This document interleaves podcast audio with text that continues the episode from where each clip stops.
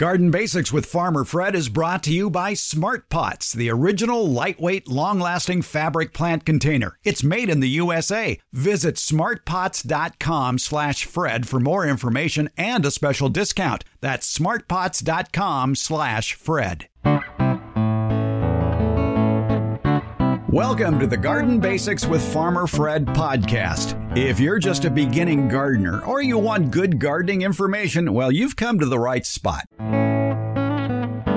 Ladies and gentlemen, this is how we water a plant. No, don't hit pause. Really, we have some tips about watering your garden that just might be new to you, no matter how many years you've held a garden hose. We talk with Renee Shepherd of Renee's Garden Seed Company about a dependable, beautiful, tasty leafy green for the summer that you can easily grow. Swiss chard. Automate, elevate, eliminate, delegate. Those are the keys to many effective garden time savers, or to just make it easier on your mind and body whenever you head out into the yard. It's all in episode 16 of Garden Basics with Farmer Fred, and we're going to save you some time here too. You're going to get your ears back in under 30 minutes. Let's go. We start off this segment of the Garden Basics podcast with a little basketball history. John Wooden, UCLA basketball coach, coached there from 1948 to 1975. In that time, he won 10 national championships. Seven of those were in a row. And yet, every season at UCLA, when he was head coach, the first practice always began with the players huddled around John Wooden, sitting on the floor, and John Wooden would say, Gentlemen, this is how we put on our socks and shoes. This is how we tie our shoes. Now, why did he do that? Well, he didn't want his players to get blisters, for one thing. He didn't want their shoes to come off while they were playing. And for gardeners, there is the lesson, ladies and gentlemen, this is how we water plants. What are you talking about? You're saying uh, you've watered plants your whole life. Of course, you know how to water. Do you? Well, gather round. Coach Debbie Flower is going to teach us how to water our garden. So I turn it over now to the coach, okay, professor of horticulture, retired, Debbie Flower. And Debbie, watering your plants, it's part art, it's part science, it's part craft, and maybe a little bit of luck too. There is an art to watering. People I think don't realize that, that it's a technique and you have to know how to do it and do it correctly if your plants are going to thrive. The time we taught them to water was when we were planting things into containers, primarily seeds, but also uh, transplanting maybe rooted cuttings from one container to another container. And the students would do their planting part. And one rule I always had was no matter what kind of planting we were doing, you always, the last thing you do is water, always water. You want to water to settle the, the, uh, soil particles around the roots or around the seed, and you want to uh, leave your plant or seed in a moist environment. But it's very easy to overwater or water too hard, especially if there's a seed in there. And if you water too hard, you'll knock that seed right out of the container and have nothing in it come up in that pot. And that would be a shame for all that effort to go away. So we taught the students how to water, and that was to use the correct nozzle. Uh, we like Dramm products and, and use Dramm, D-R-A-M-M is a very good uh, uh, commercial, they make commercial watering products for greenhouse production, and anyone can buy them. And uh, we would use the red nozzle and the DRAM product on the end of a watering wand and have the students turn the water on to a nice shower and then stand back from their tray of plants and turn the water so it's up in the air. They're not directing it directly down onto the plants. They're shooting it up in the air and letting it come down as a soft rainstorm. And you water until you see water come out the bottom of the pot, which is a little hard to uh, evaluate because you're applying water at the same time. So you want to see some water collect on the surface and then see it come down um, below the container and hope that it is truly going through the pot. If you have any question whether it did, you water the the container, let the water drain through, and then knock it out of the pot and make sure that the the soil is wet all the way to the bottom. Was there a number you could assign to this? For example, if the plants were in a one gallon container or a two gallon container, would you count to 10 for the one and count to 20 for the two? Counting is actually used a lot in, in professional horticulture to evaluate whether enough is, water is being applied. It's a number that you have to come to for yourself because it depends on the media that you're using and the rate at which you're applying the water. But it's a good. Uh, I do it all the time in my. I have lots of plants in containers both inside and outside and i count when i water i use a watering can and i count to um, say six for a gallon and 12 for something bigger Actually, six is not enough for a gallon for me. And when I did my master's work at UC Davis and we had to water plants as part of the uh, experiment, that's how we applied the water. And so we went outside with the hose end we were going to use. So the Dramm hose wand and a five gallon bucket and turned the water on and stood over the five gallon bucket and counted at whatever was a comfortable pace for us until we filled the bucket. And then we knew how long it t- took to apply five gallons of water. A number one or a one gallon pot uh, takes about a liter of water in order to, or a quart of water to thoroughly wet the media. In most cases, it varies somewhat by the media, but in most cases. And so you could do the math and come up with how long to hold that hose over that pot and apply only a quart of water. So, yes, counting is definitely something to get to know about yourself, how your hose applies water, how your media accepts water, and then how much water is needed for each container. I've been trying to do the math in my head while you were speaking. So, give me the number as far as how long it would usually take to fill a five gallon bucket with water. Let's say um, two and a half minutes. All right, two and a half minutes uh, using the shower setting on the nozzle. Right. All right. And then you take that and convert it to a one gallon container, which is not a, truly a gallon. This is a one gallon right. term for a, a, pot at a nursery. Is usually a pot that's what about eight inches wide and tall. Yes. So we'll call yes, it about that. So you you were saying that, that is about a quart capacity. The what with it with media in there, uh, the space left over is about a, for water is about a quart. Yes. All right. So we so that would be one twentieth of five gallons because there are four quarts per gallon. So if so, if it took two and a half minutes to fill that five gallon bucket, it would take one twentieth of two and a half minutes. So we have mm-hmm. to convert two and a half minutes to seconds. So that would be 150 seconds, and right. one tenth of 150 seconds is 15. So 30 seconds to fill right. a quart container or a, a one gallon. This I, this is confusing. This is why we're, we're doing basic gardening, folks, because math is a big part of it. It would take it, it would take 30 seconds to apply a quart of water to a one gallon container. With that hose and yes, at yes. that speed, yes. At that mm-hmm. speed, right. And that's how I established we were not uh, using plants in containers, we were using plants outdoors. But um, for establishing these plants, they were new uh, from nursery pots into the ground, and they, I believe, were in number fives. Um, and I, I, spent one night with my husband in the table saw, and we cut uh, the tops of a whole bunch of number five containers off and used those as rings. We actually put them in the ground around each plant.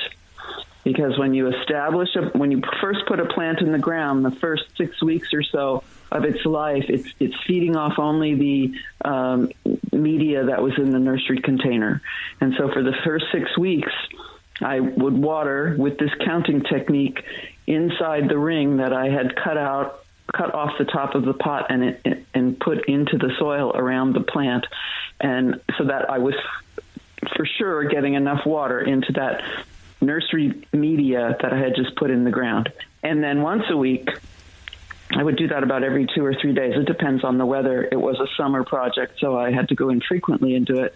And then in between times, once a week, we would water the whole field, so the field soil would also get wet. And after six weeks, the plants were on their own and they did just fine. This is this is good stuff. I like it. It's complicated. It's something that a lot of people don't know. Debbie Flower, once again, we learned something we didn't know about gardening. Water is hard. Thanks so much. Ah, my pleasure.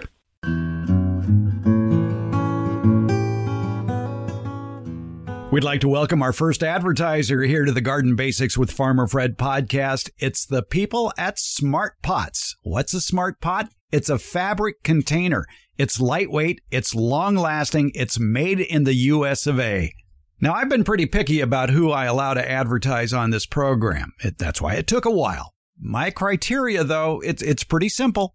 It has to be a product I like. It has to be a product I use it has to be a product I would buy again.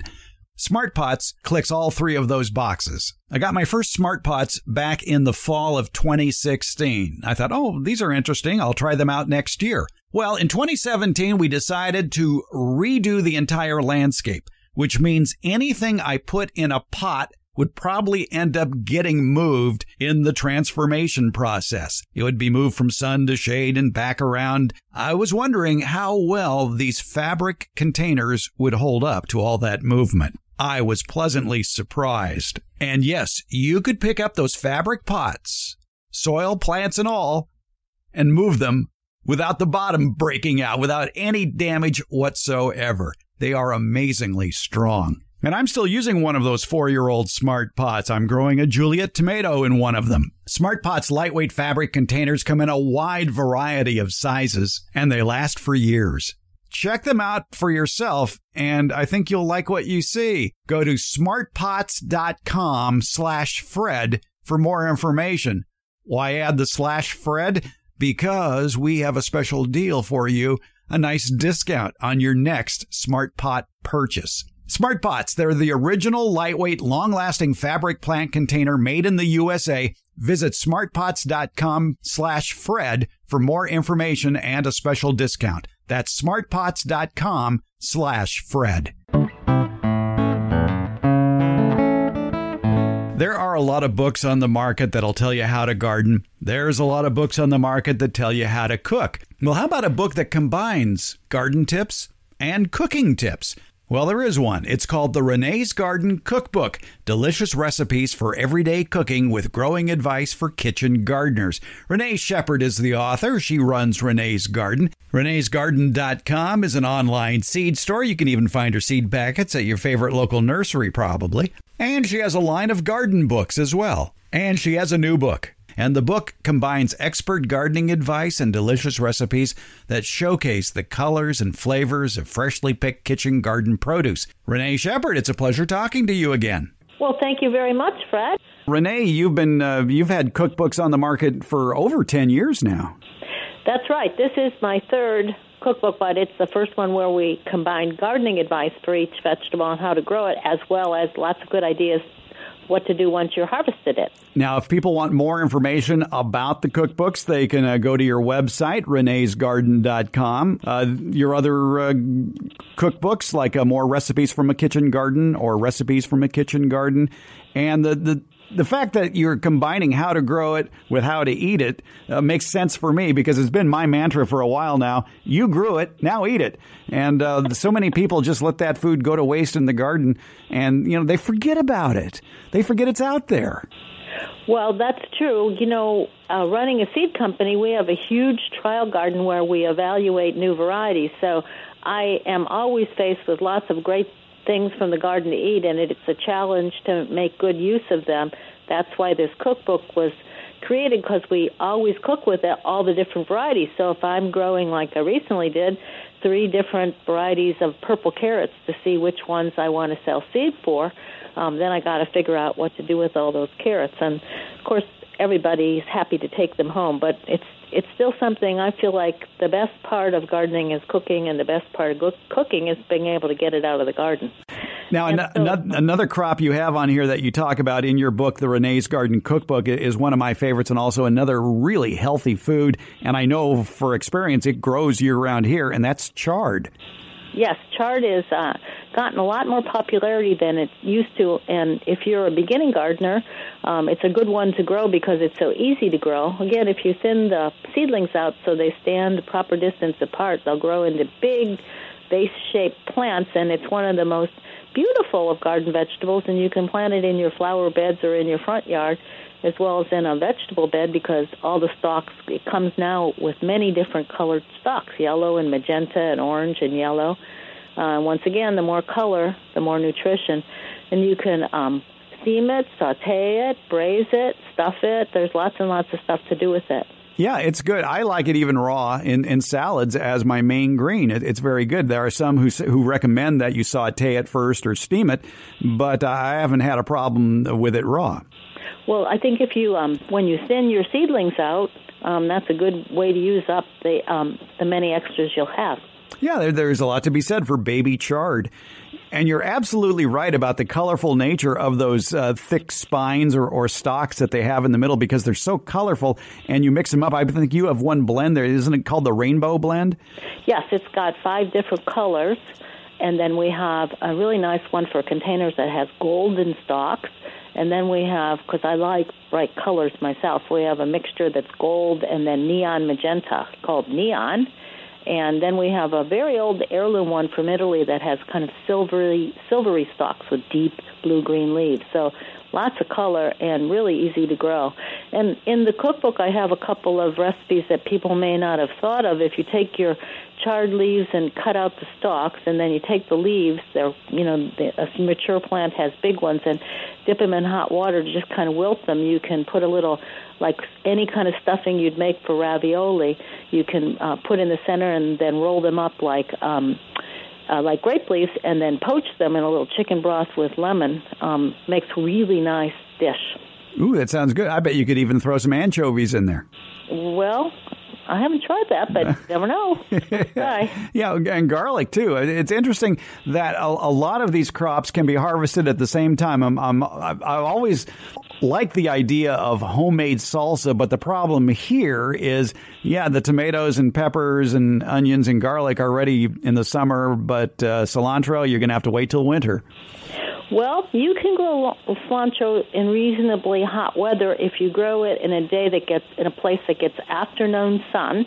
Um, use a row cover and pick it when it's very young. Mm, the hotter okay. it is, the younger you pick it. I have uh, seen it grow up in the Napa Valley. I work with a grower there who actually, beside growing some seed for us, he grows um, very fancy greens for fancy restaurants in San Francisco, and he and it's very hot up there.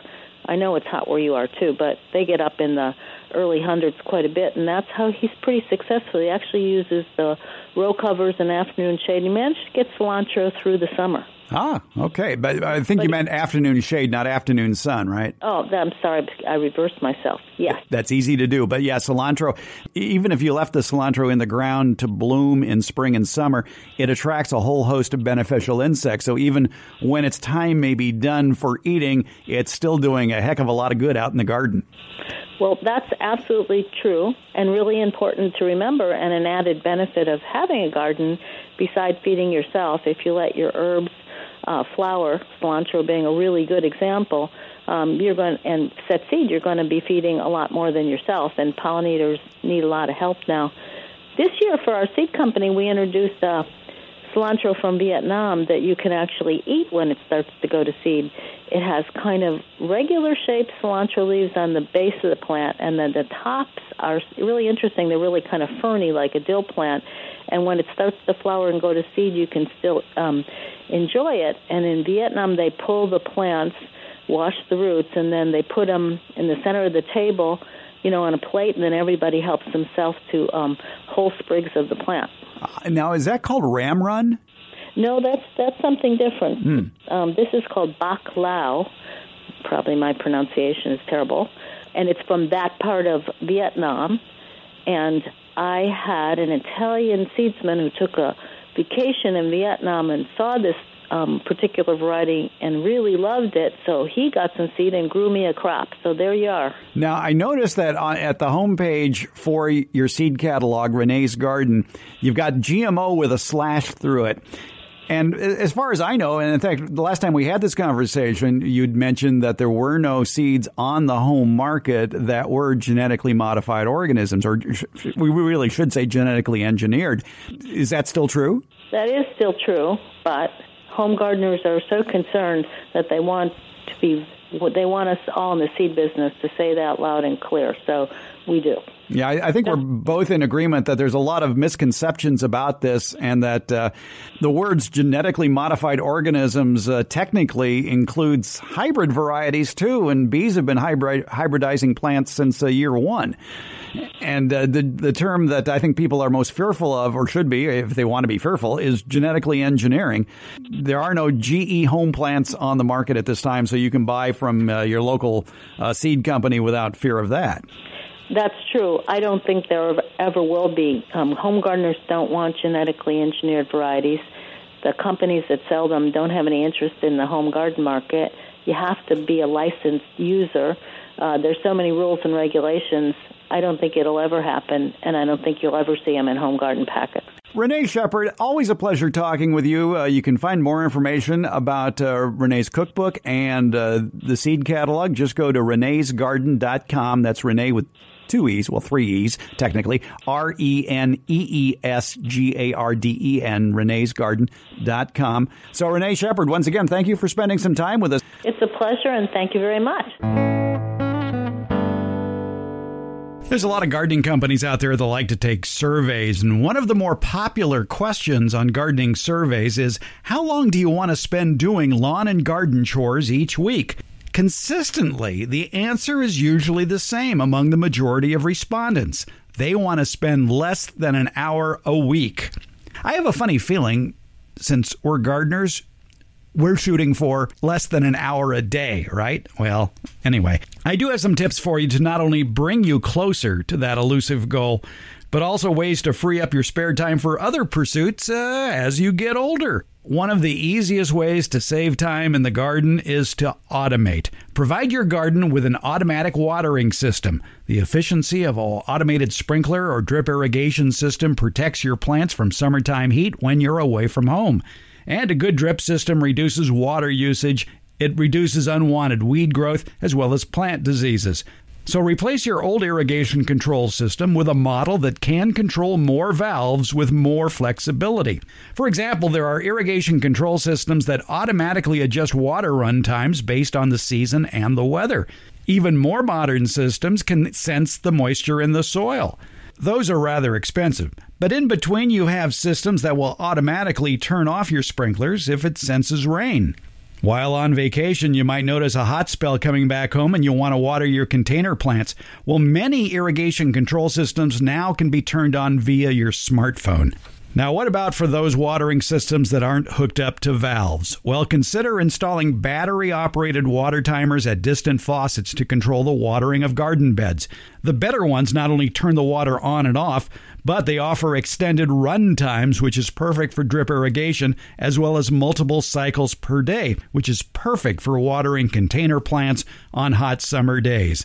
Many offer multiple outlets for watering several drip or hose connected areas of your yard. Another tip to save time and also to save your back elevate.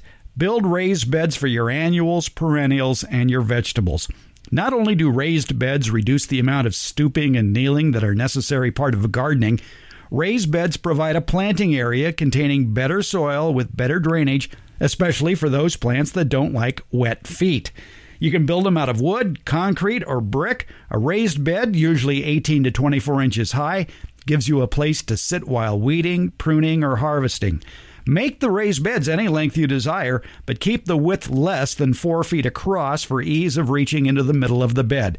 And by the way, if you have gopher problems, line the bottom of those raised beds with quarter inch mesh hardware cloth, and that'll keep gophers from sampling the fruits of your labor. And there are some interesting new products on the market in the way of plant containers, like the Smart Pots, which are fiber containers, which can last for several seasons if you take care of them. Don't forget that large containers, such as half barrels, also can serve as homes for fruiting bushes. Be sure to drill several three quarter to one inch holes in the bottom and elevate the base of the barrel by an inch or so to assure good drainage as well as air circulation. Now, I mentioned to elevate. Well, there's something to be said for de elevation. De elevate. Practice backyard orchard culture with all your newly planted fruit trees. Keep the overall height of fruit trees at six or seven feet. Limiting the height means you don't have to get on a ladder to harvest fruit. Also, the trees are easier to cover with bird netting. Nip back the branches of deciduous fruit trees to the desired height about twice a year. One maybe when you're thinning the fruit in spring, and then again after harvest. Thin out crossing or rubbing branches that are growing into the middle of the canopy. That'll improve sunlight and airflow through the tree. One of my favorite suggestions is eliminate. Life is too short to put up with a problem plant. Why waste time fretting over habitually underperforming perennials, shrubs, or trees? Why tolerate tree litter or plant roots that are upheaving your concrete? If it's growing awkwardly or it's consistently pest infested despite your best efforts, oh, just get rid of it. Purchase another plant better suited to the area and to your changing needs. Now, there is an ongoing attempt, of course, to totally eradicate weeds. Well, that is an exercise in futility. However, adding three or four inches of mulch, such as a walk on bark, can dramatically reduce the amount of time you spend pulling weeds. And if you really want to cut down on a monotonous garden chore and you want to save time and money, get rid of the lawn or at least dramatically reduce that turf area. Mowing, edging, weeding a lawn can average an hour a week. Replace that ongoing chore with a garden area. It's beautiful, it uses much less water with the right plants, and eliminates most weeding thanks to several inches of mulch. Consider soil solarization in the summer or sheet mulching any time of the year to remove the lawn area. And you can find out more information about sheet mulching or removing the lawn with soil solarization in today's show notes or at farmerfred.com. And finally, delegate. Yes, I know we kind of micromanage our gardens, but somewhere in your neighborhood there is a teenager looking to pick up some spending money doing yard chores. Right, a teenager willing to work. Well, you never know. But there may also be that neighborhood guy or gal who has a tractor, a front loader, a chipper shredder, a backhoe, or whatever that could accomplish in a fraction of the time what you're attempting to do with a shovel, a small mower, or a saw. And ask your neighbors for recommendations about professional landscapers and arborists. Check their credentials online and then seek them out. Parceling out yard work to others is tough for gardeners, but grit your teeth, open your wallet if you want to save your back and some time. Thanks for listening to Garden Basics with Farmer Fred, brought to you by Smart Pots. Garden Basics comes out every Tuesday and Friday. It's available on many podcast platforms, including Apple, Spotify, Google, iHeart, Stitcher, and many more. And if you're listening on Apple, please leave a comment or a rating. That helps us decide which garden topics you'd like to see addressed. And again, thank you.